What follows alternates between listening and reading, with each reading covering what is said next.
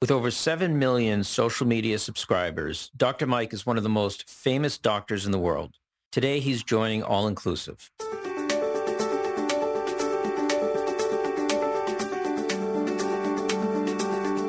All Inclusive, a podcast on inclusion, innovation, and social justice with Jay Ruderman.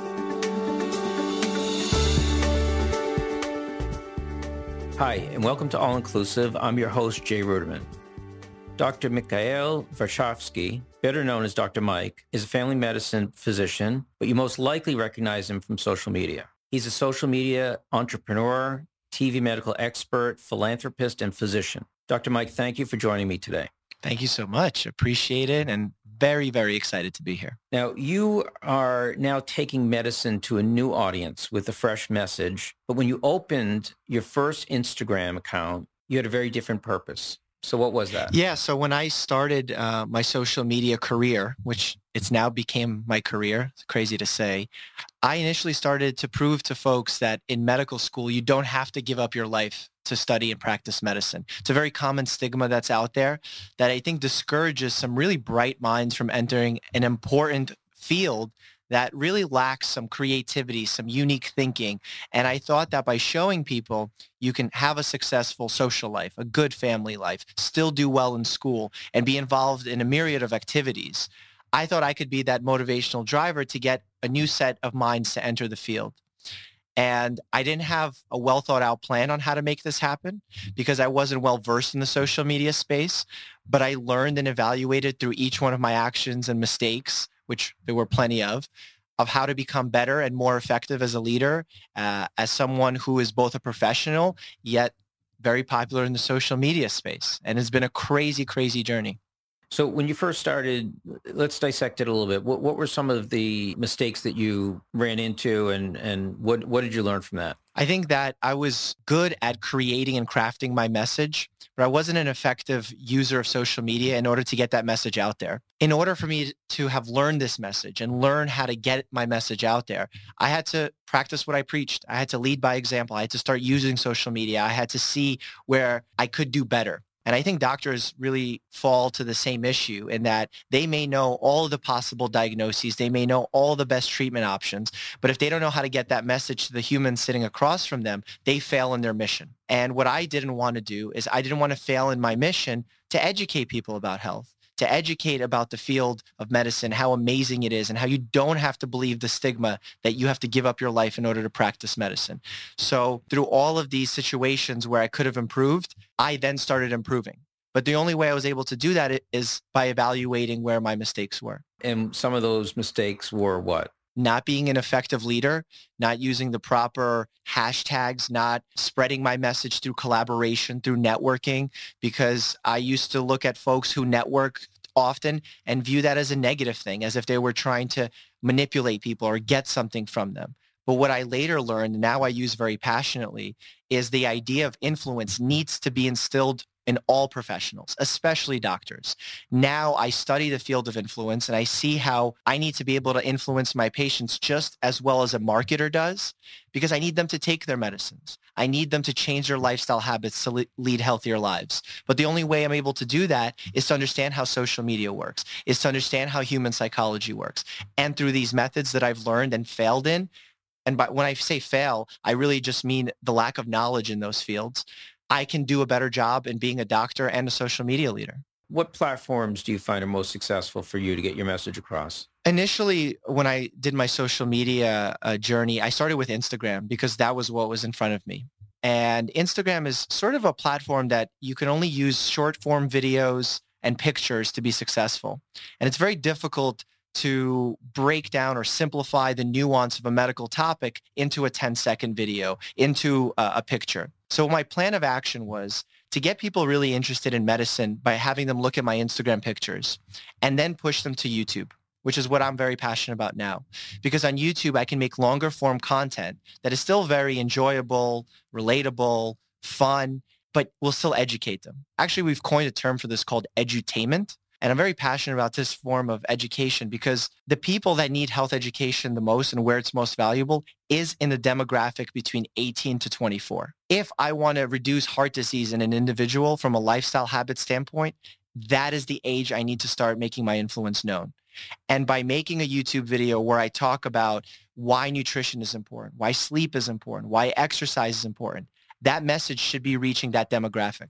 And if I want to reach that demographic, I have to meet them where they are, speak in a way that is relatable, and keep it fun. Because as much as I want to believe that all people want to learn about their health, I know that when you're 18, the last thing that's on your mind is how do I have the lowest chance of having a heart attack later in life? But if it's packaged with something within pop culture and then they get a little bit of learning on the side, I know they're much more likely to listen. The medical profession is very uh, staid and conservative and, and you must have gotten some opposition from your colleagues? Like you know why are you going and talking about medicine on social media? People should be coming into my office and and i should be examining them. Mm-hmm. So how do you deal with that criticism? That's very true and i was met with a lot of resistance when i first started my social platforms I think that what I saw was an opportunity to reach a new demographic and there wasn't ever a playbook created. I wasn't following anyone's footsteps here because no one's ever done this. I do consider myself a trailblazer in this space.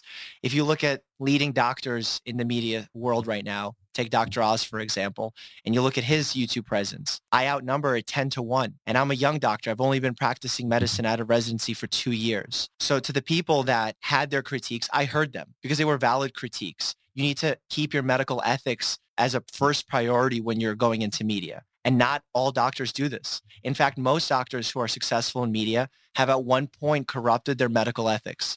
So the concerns that people had of me entering the social media space were very valid. We need to make sure that doctors don't corrupt their information. But I was lucky here. The reason why I got my social media fame, at least the fuel to the fire that really stoked this, was I was named People Magazine's sexiest doctor alive. and this is a, it's a funny honor to have. But what that allowed me to do was to have a scandal. And the model that I use for my education platform is come for the scandal, stay for the content. And if people viewed me as the scandal, if they viewed me as the entertaining portion, they were coming to see a quote unquote sexy doctor. They were coming in to see someone well dressed who is a, a, funny person, but yet is in a professional space. I thought that could be the hook to get them to my channel, but then I can educate them on a much deeper topic without needing to corrupt that topic. Because nowadays, if you're on television, if you're in any sort of media and you need to present medical information and you don't have a hook, you end up corrupting that medical information. You end up making claims like, this is a miracle supplement. This is the miracle cure.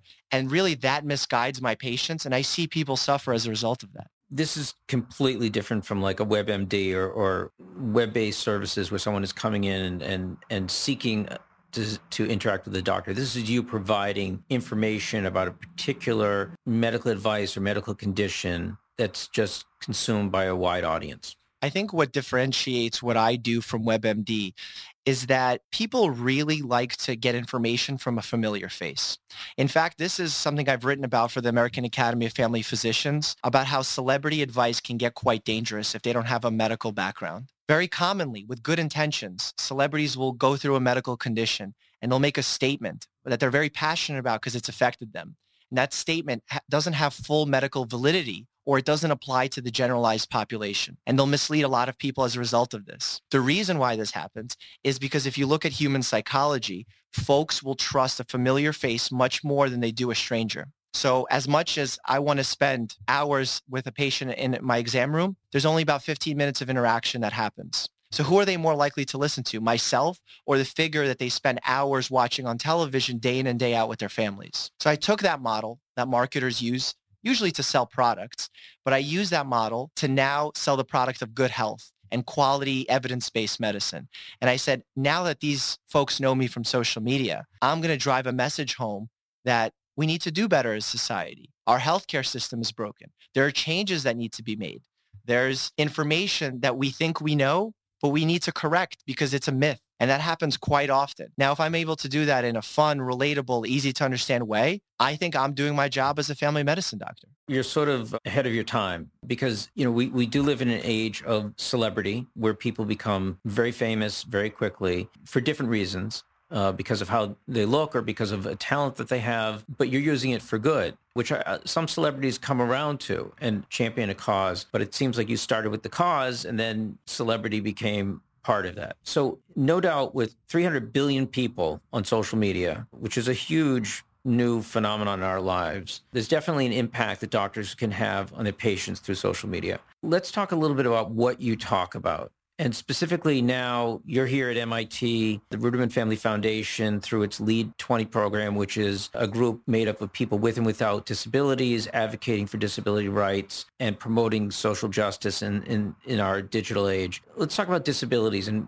what have you talked about regarding people with disabilities and getting adequate medical treatment? Because I know that that is a huge issue in the disability community. Yeah, I, I think you're absolutely right in that there's 3 billion people on social media and they're influencing everything from elections to business strategies. And I think health professionals really need to listen to that because I think it's the absence of quality physicians on social media that's allowed so much misinformation to propagate. Talking about vaccines and all these myths that are associated with it that are causing folks to miss out on really important vaccinations that are going to save their children's lives. And I think that within the disabled community and those who suffer with disabilities or prosper with disabilities, they're a group of individuals who really can use social media to benefit and champion the idea of training for physicians in this field. The reason I say that is because I myself lack training in this field. For example, I don't have a lot of experience treating those with disabilities. I don't have a patient population that has disabilities. In my medical school training, we had actors who and actresses who are simulated patients to help us learn how to give a proper prostate exam or a gynecological exam. What we didn't have is to have a person come in with a wheelchair or someone who's blind or deaf or having autism to help us understand what etiquette should we follow? How should we be approaching these individuals? How can we do better as physicians so that we do come with a more welcoming stance? It's great that we may have physical accessibility. And even though if you look at the medical space, we don't even do that well, but if we don't have the human accessibility portion, we're really failing our patients. So part of what I, after attending this conference, what I want to strive for and to get put out there into the world is doctors really should be more concerned about increasing access to community of people that not only need healthcare, but want healthcare, want to be advocates for change within healthcare. And we're not doing it simply because we're uninformed. So something I can do on my social media platform by educating physicians on how to act, educate myself so I can lead by example, because leading by example is the best thing we can do. Modeling is the way humans learn. So what I began to do last week, for example, and it's going to be live at some point in the coming weeks, I interviewed a very popular YouTuber by the name of Molly Burke. And she is actually blind and she makes that a big part of her internet personality. When she was coming over to my studio to film, I did not know the best practices to make her feel comfortable. Should I be guiding her at the door? Should I not be guiding at all? And her guide dog and her caretaker or assistant will help her with that. I didn't know. So what I did was to educate myself. I would log on to the American Academy of Family Physicians website and look at the great information that they have there. But unfortunately, that information is not dispersed widely. Most doctors are completely unaware of how to handle themselves in this situation. So I wanted to be a, I learn what to do. B, I encourage my fellow doctors to pick up on this information. And then I put that information out there for the general public to know so we all get better and become more inclusive. You're listening to All Inclusive with Jay Ruderman. You can learn more. View the show notes and transcripts at rudermanfoundation.org slash all-inclusive. Please remember to subscribe, rate, and review us wherever you are listening. I think your service, uh, what you're doing, could be hugely impactful for, for people with disabilities. I mean, we're talking about a population that is largely segregated. Transportation, uh, the, the ability to access medical treatment is a huge issue. I just came across the fact that the majority of people who are in a wheelchair when they're examined by a doctor are not examined below the waist. So they could be developing a medical condition that's not even looked at. There's a huge service that you could play in terms of getting the proper information out there so people can get um, treatment and and preventative treatment before they develop these conditions. I, I think that that's uh, that's a huge thing, you know, that that, that you could do. I, I agree. I think that there's really two parts to that uh, situation. First being that we're afraid of what we don't know. So doctors that aren't doing the exams properly may not have been educated in this. They don't know what to do. And myself as a person who has the ability and the reach on my social media platforms, as well as my speaking engagements within the medical community, I can use this opportunity to give that education to improve these outcomes. Now, because I, am not part of a research institution, I won't be able to track how well I'm doing or how much I'm improving. The goal at the end of the day is if I give the education and people are listening, change will happen naturally because humans want to do better. Humans want to cooperate. People uh, often refer to the Lord of the Flies myth that if people are left on an island, kids are left on an island, they're more likely to fight and become bad and evil. I disagree with that notion. I think when left to their own will, humans will more likely cooperate than uh, compete. And I hope by lending this education out there, putting the education out there, giving the resources to physicians, we're going to see major change. So now that you've had a great deal of success, are others copying you? Are there other doctors who are now saying, yeah, you know, this is the way to reach and treat many more people than I'm able to do in my office? Since I've started uh, my platforms, what I've seen is not only doctors pick up and one-to-one copy what I'm doing in terms of the type of posts that I put out, um, naming their usernames identically to mine, I also see hospital systems doing exactly what I've been doing. The type of information I've been putting out, why doctors need to be on social media, why the absence is harmful to our patients. Mayo Clinic started a social media institute. Uh, there's new positions being created for physicians where they're the chief social media officers of their hospitals. Uh, like in Cleveland Clinic, they have that. And I'm proud of that. I don't take credit for it. Maybe I played a role in that revolution, but it makes me happy to see that physicians are engaging with a new technology. And instead of just vilifying it, because it's very easy to vilify and say, oh, this is going to rot our brains. This is the reason for the uptick in anxiety. It may be. There may be problems with it. But instead of vilifying it, we focus on what it does well. It reaches billions of people. People are constantly surrounded by this type of information. And there's a lot of bad information out there. And we focus on that, target what it does well, and embrace it. And I'm so happy to see that not only doctors, but full institutions are making use of social media. So how do you decide when you're doing a broadcast? How do you decide? And there's so many topics that you could cover. How do you make the decision on what to what to talk about? It's a difficult condition for me to consistently make quality content because I don't have a full team around me. Most people, when they look at the scale of what I'm doing, they assume that there's a major team behind us, writers, producers, directors. It's myself and my videographer slash editor, two people making 150 videos within the last two years, consistently posting at the times we promised to deliver the content, well edited, well researched, no medical misinformation in there. And it's tough because I want to not only deliver quality content, but at the same time, I want to grow because when I grow, it yields success to the message that I'm putting out there. For example, one of my biggest drivers in the success of my YouTube channel this year was the fact that I started doing a critique or a review of popular medical dramas like Grey's Anatomy and House. Most people would look at that, at least most professionals, and say, well, that's not really useful to the community. Well, I disagree on two fronts. First, I'm educating the average person that's watching those shows, what's true, what's not, maybe even defining some of the terms that are in these shows. But the second benefit of this that's lesser known is that when 16 million people watch my video on Grey's Anatomy, a big percentage of those people then go watch my video on diversity. They watch my video about the nursing field and how we need to support our nurses better. So when I make my videos, I think, A, which of these videos are pop culture videos that we can do a little bit of learning and lure people in?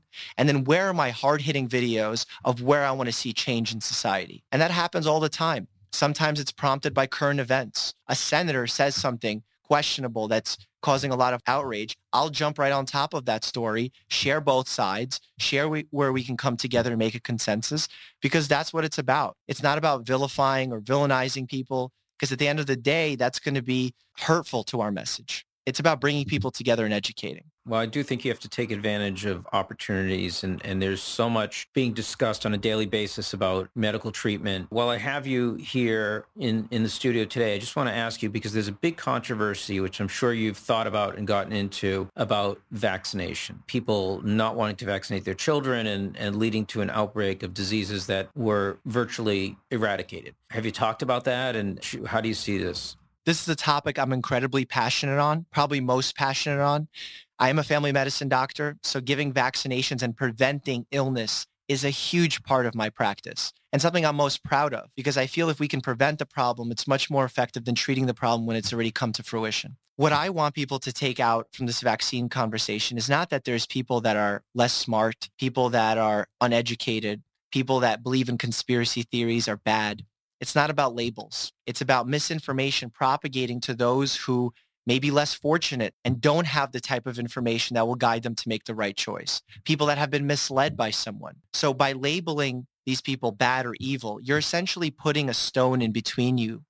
And that then makes it difficult for doctors like myself who are passionate advocates for vaccination from having that message hit home. What I do when I have a patient in my practice that is not believing in the power of vaccinations or believing in the side effects being much higher than they are from vaccinations, I listen first. And that's not common. Most doctors are quick to throw out data, to be very firm, authoritative, because they think if they take this powerful stance, that's going to help convince this person sitting in front of them to get this vaccination. That is untrue.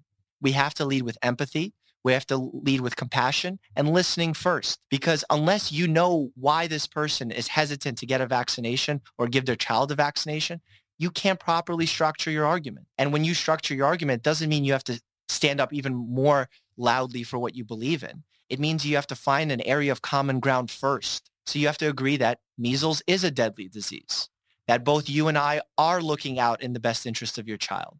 And now when you have two issues you've agreed upon, it's much more likely that this person will connect with you and essentially like you. And when they like you and connect with you, they're more likely to listen to your message. So I think compassion and empathy is what more doctors need to be doing. As a parent with younger children, there's something that I've noticed, which I think is a growing issue in our society medically. Children becoming more sedentary because of devices and, and, and phones and iPads and, and so forth and games. And at the same time, snacking on foods that are very unhealthy. Uh, potato chips and cookies and candy. And have you talked about this about about like sort of this outbreak of kids becoming less healthy, less active, uh, gaining more weight? What's your thoughts on that? Obesity is an epidemic in this country, and it's starting to spread to the rest of the world. Unless we fix that problem within our children, it's going to continue and get worse. The idea of focusing on why children are sedentary, focusing on what's leading them to make unhealthy food choices, that is my job and my focus. So when I talk to a parent and asking them, what is the issue? Why is your child not eating a healthier dinner? And I hear that finances are a barrier, that health food stores don't exist in their neighborhoods. That's when I get involved. I start talking to my social work team in my hospital work with commercial partners to figure out how can we increase access to healthy foods in this area? How can we lower the cost for health foods in this area? Because the way that our health system works in this country is very fee for service based that this doctor did this procedure, they will get paid X. Instead of really focusing on how can we spend money to prevent problems in the future and lower our spending and improve our outcomes later down the line. We're not really a, a forward-thinking healthcare system. And the way that we do this, the way that I think that we'll have more success is by focusing more on primary care. Right now, we have a specialist-led system. And that's partially why our hospitals and healthcare system cost so much in comparison to other countries we need to focus how can a primary care doctor help a person teach their children to A, spend less screen time, B, exercise more and become more mobile, and then C, eat quality foods that's going to give them quality nutrition and help them feel full and not rely on just eating cookies. Now, this happens in many ways, but one of the ways that I approach it in my social media and in my visits with my patients is through education. The first thing I tell parents in a room is if you don't have it in your cupboards, your children will not eat it. So I encourage parents to not purchase these foods because that's such an easy way to eliminate these unhealthy foods that children are often over consuming. Because if you eat Oreos, for example, but you can eat a ton of Oreos and not feel full, and you've already upped your calorie intake by a thousand calories. So I tell parents, get that out of your cupboards. Take initiative here. And then when it comes to children, if you decrease screen time, you're automatically increasing mobility and movement. And I am proud that I see some politicians get involved in this space. Michelle Obama is one of the leaders of the Play 60 organization that encourage kids to spend an hour playing. And I love that. I love that when kids are active, they're socializing with other children because at that point they have face-to-face interaction. And that's where the biggest maturity happens. That's when you become a, a good human. I think what, what the major changes with social media is that when you say something negative to somebody else, you don't get that human feedback that tells you that person is upset. As opposed to in real life, if a child is bothering someone and they push them and they see tears, there's a natural human drive to stray away from that and avoid those types of behaviors. So if we can get kids off of looking at screens for at least a good portion of the day, our recommendation is to limit to two hours a day. They're not only going to be better adults because they're going to be more acclimated to interacting with other people, but they're also going to be more mobile. So they're going to burn more calories throughout the day as well. Totally agree with you. Huge challenge as a parent. I, I really want to thank you for your leadership and for being an entrepreneur and, and thinking of a, of a new way to move medicine forward because I think you're going to serve many, many people through what you're doing. We know that 20% of the population has some form of a disability, that they are the largest and poorest part of our population and routinely receive the least health care. I'm hoping, you know, after attending uh, the course at MIT that you'll focus on people with disabilities and helping them and, and, and really getting them the information that they're going to need to lead healthier lives. Dr. Varshavsky, I want to thank you for joining me today. You've built a strong social media platform, and through that, you're shattering stigma and will lead to change. And I know you'll make our society better. So thank you. Thank you so much for the opportunity. And I look forward to meeting that challenge and improving access and quality of care. Thank you. All Inclusive is a production of the Ruderman Family Foundation. Our key mission is the full inclusion of people with disabilities in all aspects of society. You can find All Inclusive on Apple Podcast, Google Play, Spotify, and Stitcher. To view the show notes, transcripts, or to learn more, go to rudermanfoundation.org slash all-inclusive. Have an idea for a podcast? Be sure to tweet at jruderman